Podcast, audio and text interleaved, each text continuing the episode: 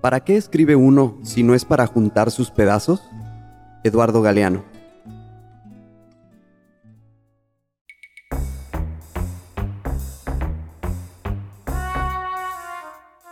La cacería de historias continúa y no dejaremos escapar ninguna. Solo necesitamos encontrar a quien esté dispuesto a compartirlas. Justo estaba viendo estos detalles cuando se dio cuenta de algo más perturbador. Solo podía ver de su cintura para arriba. No tenían piernas. Nunca había experimentado esa sensación. Literalmente, el estadio entero retumbaba bajo nuestros pies. Una vez más, comenzó a sonar el teléfono. No quería contestar, pero el sonido me estaba volviendo loco. Por si fuera poco, en el horizonte, un rayo azota la cima de la montaña, justo en la dirección hacia donde nos dirigimos, haciendo temblar la tierra bajo nuestros pies. Soy Pablo. Yo Miguel. Y, juntos somos cazadores de historias.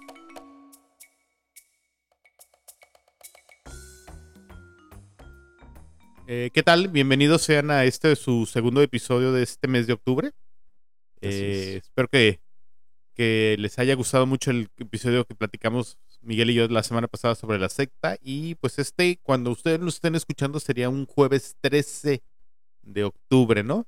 Eh, ¿Cómo estás, Miguel? Muy bien, aquí este, otra vez platicándoles nuevas historias. Muy contento de estar detrás de los micrófonos otra vez. En Qué nuestro bueno. episodio 50, por cierto. Sí, sí. Y aprovechando que estamos en el episodio 50, también quiero mandarle un saludo a Elsa Cohen. Eh, ella nos contactó en Twitter. Eh, su Twitter es Elsa Cohen52, por si quieren seguirla.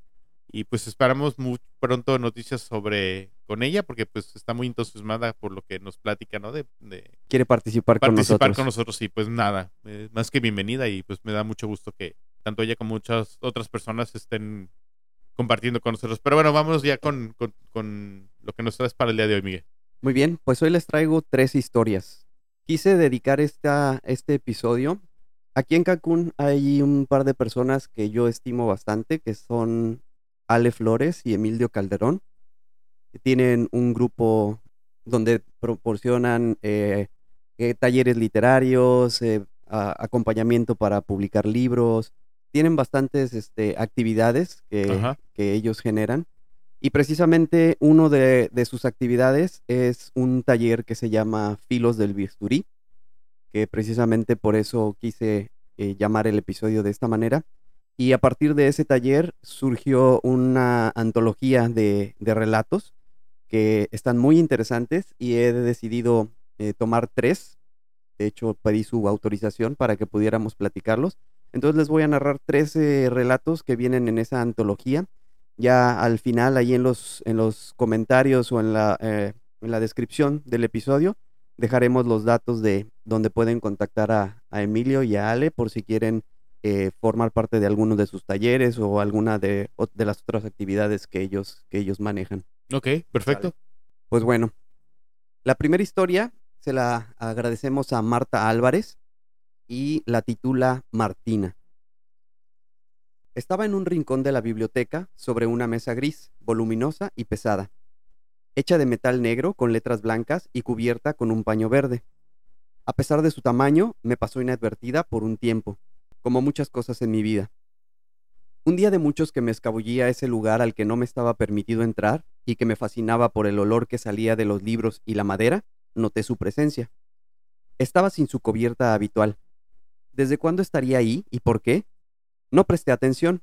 Seguí curioseando y tocando los libros que podía alcanzar en los estantes.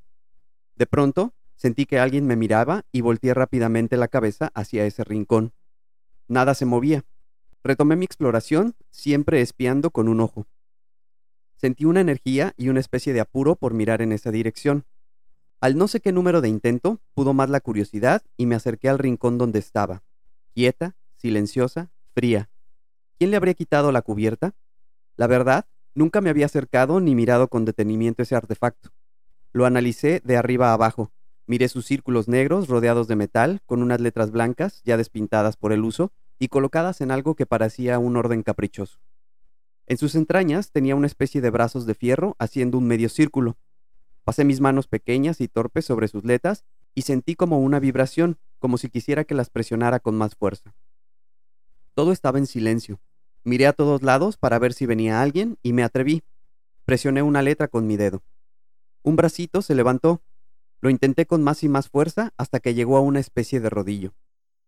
Aparté con rapidez mi dedo, pues pensé que podía descomponer el artefacto y salí rápidamente, antes de que me sorprendieran. Al otro día busqué el momento para entrar otra vez. Ya la habían cubierto de nuevo con su paño verde. Con cuidado se lo quité y volví a sentir una vibración más fuerte. Mi corazón palpitaba. Sentía que ese artefacto quería decirme algo. Presioné varias teclas con tal rapidez que se amontonaron todas, y al quitarlas me di cuenta de que mis dedos se pintaban. Estaba empezando a comprender. En ese artefacto había palabras guardadas que seguramente querían que yo las sacara. Volví a poner con trabajo los bracitos en su lugar. Pensé que ese artefacto debía tener un nombre. Le puse Martina, solo para poder llamarla de alguna manera. Pues Martina siguió hablándome. Me hizo ir al escritorio donde siempre había hojas de papel. Tomé una y arrimé el banquito, para poder ver bien esas entrañas maravillosas. Martina me pidió que metiera la hoja en su rodillo. Entró por un lado y salió frente a mí, chueca, torcida. Entonces se me ocurrió ver qué pasaba si apretaba una letra con fuerza. Y ole, apareció en el papel, como por arte de magia. Martina era una maga. A través de los días fui descubriendo todo lo que Martina sabía hacer. Pude acomodar un poco mejor la hoja y poner más letras, algunas que ni siquiera conocía, sobre ese papel. Estaba en eso cuando escuché voces afuera. Con rapidez jalé la hoja, cubrí de nuevo a Martina, me bajé del banco y alcancé a salir sin que me vieran. Al día siguiente, se me hacía largo el tiempo para que mi papá saliera a trabajar y yo poder entrar a mi lugar secreto. Quería ver cómo estaba Martina. Abrí con cuidado la gran puerta de madera y la vi, otra vez sin cubierta, pero ahora tenía un papel blanco enredado en su rodillo, con muchas letras escritas en perfecto orden. Era un mensaje. Martina me había escrito un mensaje. Lo saqué con cuidado, lo doblé y me lo llevé a mi cuarto. Lo guardé entre mis ropas para que nadie lo viera, sin darme mucha cuenta de su significado. Solo sabía que mi querida Martina me había escrito un mensaje. Ahora, después de muchos años, recordé ese papel que tenía guardado. Lo busqué febrilmente entre mis cosas. Lo encontré en el fondo de un cajón. Estaba arrugado y sucio. Lo tomé con emoción y cuidadosamente alicé sus dobleces sobre mi cama. Las letras aparecieron. Mis entrañas están repletas de letras, palabras, emociones y vivencias. Estoy segura de que al unirlas, muchas cosas saldrán de tu corazón. Abracé contra mi pecho ese arrugado papel. El mensaje lo había escrito mi padre. Ok. Una máquina de escribir. Sí. Mucha Con- gente de los que nos escuchan seguramente no tienen idea de lo que les estamos hablando. No, pero bueno, esta es con comunicaciones este al más allá. Sí, Sí, muy buena. sí, me, me gustó mucho eh, el, la cuestión de la, de la máquina de escribir, verla como eh, un objeto raro que, que no conoces y que te, te manda mensajes. Sí, muy buena. ¿Cómo se llama la persona que, que lo escribió? ¿Me puedes repetir el nombre? Sí, claro, permíteme, lo busco por acá. Es Marta Álvarez. Ah, muchas gracias. Eh, Marta, muy buena historia. La verdad es que, eh, digo, para la gente que sí nos tocó todavía escribir en, en máquina de escribir en la escuela, es algo muy, muy, este, muy chistoso el, el cómo lo escribió, cómo lo hizo ver bajo los, los ojos de alguien que a lo mejor no sabía de qué era, ¿De qué se qué trataba? se trataba. Muy buena historia, la verdad. Pues bueno, vamos por, por esta segunda historia. Esta es de Jacqueline Gibbs y la titula El Pozo. Sus ojos dejan de ver, solo hay negrura. El agua helada le llega a las rodillas. No siente los tobillos ni los dedos. Sus pies se hunden y al caminar se tropieza con el fango irregular. El frío le fragmenta los huesos, las falanges, los metatarsos. Siente como si las uñas fueran enemigas de sus pies. El brutal golpe en la cabeza lo mantiene desorientado. El pánico hace eco entre las paredes altas del pozo donde cayó. Con las manos identifica en braille la humedad de la tierra. Tiene barro y piedritas incrustadas entre las uñas, que se le astillan cada vez que intenta escalar. El aire, denso y húmedo, huele a agua podrida, a descomposición. Trata de medir su entorno extendiendo los brazos en la oscuridad y busca sin éxito una salida, un hueco en el muro, una cuerda. Se cansa de arañar, de brincar y de tratar de trepar para volver a caer una y otra vez al fondo, al agua helada. Deja de caminar a tientas porque no llega a ninguna parte y piensa que debe ahorrar energía vital. El silencio es fatal. Siente unas ganas incontenibles de gritar para pedir ayuda, pero sabe que es muy arriesgado. Puede ser que alguien lo escuche, lo ayude o le meta un balazo. En esos momentos desea que Dios exista y que no sea sordo. Le llora, le implora, le ruega que lo salve, pero no hay respuesta. Está solo. En su mundo solo existen dos posibilidades, ser el explotado o el explotador. Él pertenece a los que nacen perdiendo. Sus lágrimas dejan de salir para dar turno al sudor que produce miedo. Los minutos se hacen horas y para permanecer cuerdo decide pensar en los hubieras. Me hubiera dormido con las botas puestas, me hubiera fijado por dónde caminaba. Pero salió despavorido, con engaños, medio dormido, al grito de ¡La migra! Las dos palabras más temidas por ellos, los valientes, más temidas incluso que la muerte o la cárcel, porque en el grito de la migra caben todas esas posibilidades. También pensó que lo peor no era haber caído en la trampa, sino el que se la tendieran, porque la mala suerte le puede tocar a cualquiera, pero contra un acto traicionero no hay justificación que alcance. Su mejor amigo, casi hermano, le había dicho la verdad con ese grito. Sí venía la migra, en plena noche, en medio del desierto, en tierra de nadie. Le dijo también que saliera del escondite primero, y lo usó como señuelo, como distractor, para luego huir en sentido contrario. Su amigo siempre había sido un artista del engaño a beneficio personal, pero nunca antes había puesto en peligro la vida de nadie. La trampa nunca había sido tan verdad y tan cruel. Cuando apremia el instinto de supervivencia, todo lo demás pierde valor, ahora lo entiende. En ese pozo, sus fuerzas menguan, no sabe si siente o si piensa. Su corazón late pausado, como en modo ahorrador. La noche se torna eterna. Se vence sus párpados y sus piernas. A tientas y a punto de desfallecer, busca un lugar con menos agua. Hace almohada con sus antebrazos y se duerme, hiberna. Busca el sueño eterno.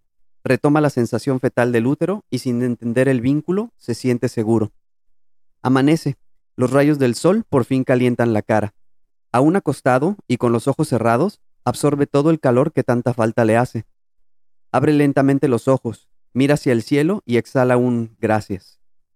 Regresa la mirada para descubrir su entorno, y frente a él ve otro rostro con los ojos abiertos.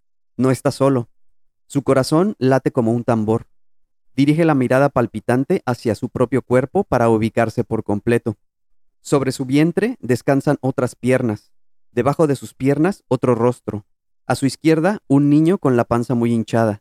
A su derecha una pila de mujeres sin ropa. Con mirada incrédula y el terror emanando por sus poros, avienta las piernas frías que pesan sobre su pecho. Como puede, se incorpora y se da cuenta del mar de cuerpos que lo rodea. Era eso lo que había pisado en la noche. Estaba tan cansado que no se había dado cuenta cuando los cuerpos caían al pozo. Le invade el terror, la angustia, la injusticia y el desconcierto. Nada tiene sentido. ¿Quién los mató? ¿Por qué? ¿Cuánto tiempo tienen ahí, sin vida? ¿Cuántos más faltan por llegar?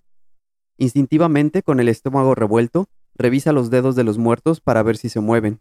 Observa el tórax de los cuerpos para ver si alguno respira, si alguien da señales de vida y no saberse tan solo. Nada, nadie. En ese instante pierde todas las esperanzas. Se hunde en un llanto desolador y silencioso. La muerte no le es ajena, es la vida la que se hace incomprensible. De pronto, escucha a lo lejos voces de unos hombres. El dilema en su cabeza es recurrente. Si grito y pido ayuda, me pueden rescatar o meterme un balazo.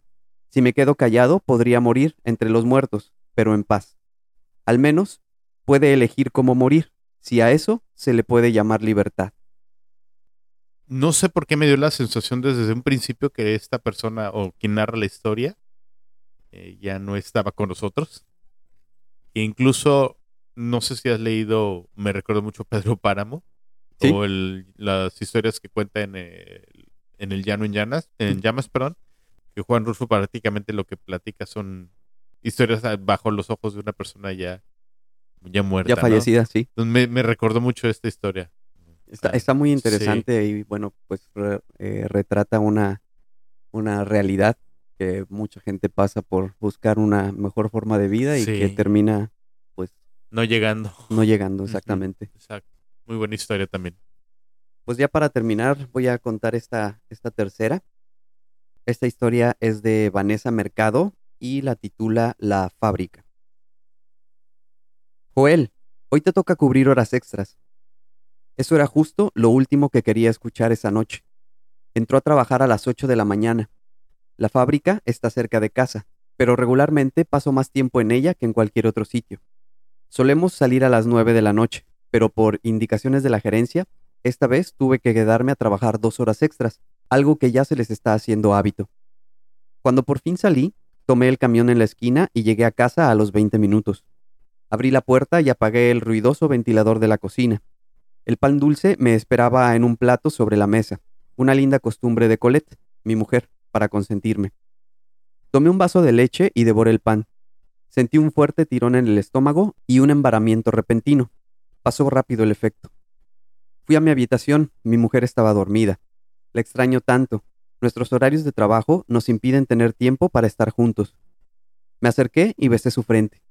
El malestar regresó con mayor intensidad. Me acosté hecho un ovillo.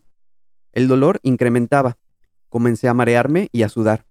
Nunca había experimentado esta sensación, como si algo interno revoloteara en mi vientre. Asustado, giré sobre la cama para poder quedar boca arriba. Algo extraño e irracional dominaba mi cuerpo. El agotamiento comenzó a pesarme. Me sentía confundido, perturbado. Cerré y abrí los ojos esperando pasara el efecto, pero estaba tan cansado que me quedé dormido. El reloj, como mi peor enemigo, mostró las tres de la madrugada. Una molesta comezón me despertó. Las sensaciones en mi vientre iban en ascenso. Al tratar de abrir la boca para decirle a Colette, no pude hablar. Supuse que era por el cansancio. No podía levantarme. Me atenacé a ella e intenté volver a dormir. Sentía dolor y comezón por todas partes. Desperté con el canto de mi mujer. Terminaba de arreglarse. Volteé para ambos lados. La luz iluminaba el cuarto. Ya no había rastro del dolor o comezón. Supuse que todo había sido un mal sueño. Mi mujer se acercó, me observó la frente, pasó su mano y preguntó, ¿Qué tienes aquí? Intentó quitarlo. ¡Auch! Me dolió. Quizás sea solo una mancha de tinta. Tomó un poco de su saliva con el dedo y frotó. No se quita, quizá con el baño. Me besó en los labios y salió moviendo la cadera. Ese vestido rojo le sienta tan bien. Me levanté de la cama y me acerqué al espejo. Era verdad, tenía dos manchas redondas en la frente. Las toqué. Me dolieron como cuando en la adolescencia salen espinillas. Mi cara estaba demacrada y extrañamente el pelo rojizo habitual y ralo de mi barba había desaparecido. Me metí a bañar y me tallé fuerte. Al salir, el área estaba tan roja que no podía distinguir si seguían ahí. Me vestí. El pantalón me quedó un poco flojo de la cintura. Parece que estoy adelgazando, pensé. Me apresuré a pasar por mi café y una torta, al puesto de doña Elodia, aunque amanecí con un rarito antojo de dulce. Doña Elodia no me saludó, me miró de soslayo y me atendió su achichincle. ¿Qué va a hacer? me dijo. Hola, Toño, lo de siempre, contesté. ¿Me lo puede recordar? preguntó ajeno, sin voltear a verme. Algo raro sucedía. Veinte años desayunando con ellos y parece que no me reconocen. Me sentí confundido. Había mucha gente y yo tenía tanta prisa que no quise decirles nada. Tomé mi torta y mi café. Dejé diez pesos sobre la mesa y fui a tomar el camión. Mientras caminaba a la estación, el dolor en la frente incrementó. La toqué y sentí unas protuberancias. Bueno estoy yo para esto. Unos dolorosos granos están por salir. Además, el dolor parecía expandirse. La gente me miraba raro. Inclusive una vecina y su comadre, que estaban fuera del zaguán, tampoco me saludaron. Es más, cuando les sonreí, se voltearon muy dignas, como si les molestara. Total, no hice caso y seguí mi camino. Ramón, un compañero de la fábrica, esperaba en la parada. Aunque tenía un color extraño, pude reconocerlo por la sonrisa parecía que de un día para otro se había vuelto un poco más oscurito. Levantó su mano para saludarme y le sonreí. Vaya, hasta que alguien me reconoce, pensé. Subimos al camión. Juanito, el chofer, tampoco me saludó. Tomamos asiento. Me percaté de que mi olfato estaba más agudo que de costumbre. El pastel que traía la señora del asiento de junto me era irresistible, tanto que con mi dedo tuve que quitar un poco del betún sobrante del plato, y de inmediato lo llevé a mi boca. La mujer se me quedó viendo con los ojos desorbitados y se cambió de asiento. ¿Qué me pasó? Tomé conciencia. ¿Cómo me atreví a meter el dedo en su plato? Mientras viajábamos, una sensación me abordó. Mi cabeza pesaba y no cabía en el espacio. Era evidente que algo sucedía. El chamaco de enfrente, sonriendo, señalaba mi frente. Estos niños de hoy no respetan nada. Cuando bajamos en la esquina de la fábrica, todos caminaban en hilera hacia adentro. Me percaté de que una de las muchachas más lindas lucía más delgada que de costumbre. Pasé frente a ella y un movimiento extraño se gestó en mi mente. Bueno, siempre me ha gustado la chica, solo que esta vez vibró todo el cuerpo. Sentí una conexión casi animal. Me pareció que ella sintió lo mismo. Sus ojos negros y redondos no dejaban de verme, como si no tuviéramos que hablar para sabernos atraídos. Sin embargo, nada rompió la sinergia que llevábamos para entrar, uno tras el otro, sin romper la fila y sin importar la dirección. Dentro de la fábrica todos trabajábamos sin parar. Nos movíamos en hileras, sin ver siquiera lo que sucedía al otro lado. Era como si nuestro único fin fuera cumplir con las labores exigidas y trabajar para alguien a quien ni siquiera conocíamos.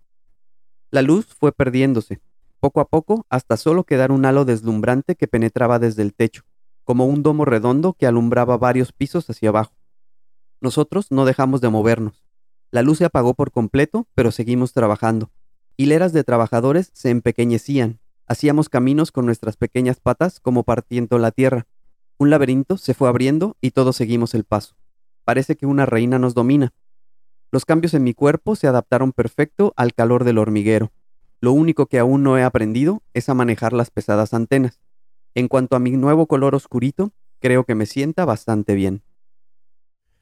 Yo pensé que era el diablo, un demonio, algo así. Que se iba a convertir en el demonio. Sí, pues como lo de las protuberancias y que la gente lo veía de una forma muy diferente, que no lo reconocían y que a lo mejor se convirtió en un demonio, no sé. Incluso dije, mira, a pesar de que no son de un tema sobrenatural, ninguna de las tres historias terminaron teniendo algo este, fantasioso. Entonces, sí, sí, sí, yo creo que sí eh, pueden ser muy buenas para este mes de octubre que, que celebramos todo el mes de Halloween. Sí. Pues muy yo, buena. en esta en particular, eh, no sé si lo han leído, pero enseguida vino a mi mente, a mi mente Gregorio Samsa, la metamorfosis de Franz Kafka. Kafka. Ajá. Entonces, este, pues sí, terminó siendo una, una más de esas hormigas que sirven a, a la reina y trabajan para ella.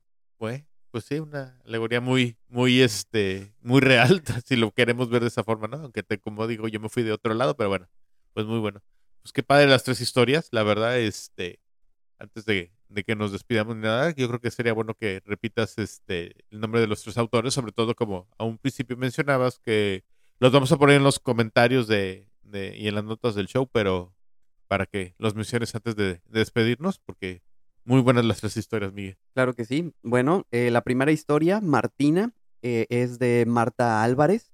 La segunda historia, El Pozo, es de Jacqueline Gibbs. Y la tercera historia, La Fábrica, es de Vanessa Mercado. Y también, bueno, les recuerdo eh, los nombres de, de los creadores de, del taller, que son Alejandra Flores y Emilio Calderón. Ahí también les, dejaremos, les dejaremos los datos de, de su sitio web donde pueden encontrar varios eh, o todos los contactos donde pueden hacer eh, o ponerse en contacto con ellos para si les interesa algo de lo que de lo que les platicamos. Ok, perfecto. Y pues creo que ya sin más me, toca despedir el episodio. Eh, muchas gracias a, a, todos y pues les recuerdo todas nuestras formas de, de, que se pueden poner en contacto con nosotros, ¿no? A través de de nuestro correo eh, en Google, eh, arroba gmail.com. Eh, también nos pueden encontrar tanto en Instagram, en Facebook o en Twitter. Y pues nada. Igual, en, creo que nunca hemos mencionado nuestros Twitters personales, ¿verdad? Eh, me parece que no. Alguna vez los, los pusimos. De hecho, los que nos ven. Ah, bueno, ya no están ahí. Pero bueno, sí.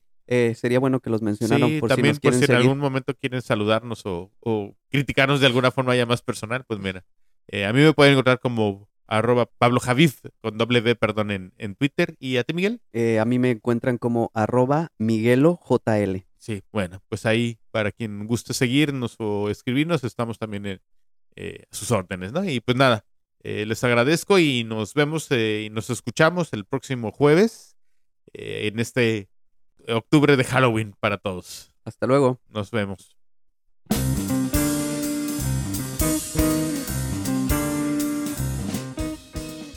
Porque la vida es una colección interminable de historias y todos tenemos una que contar, esto es Cazadores de Historias, el podcast.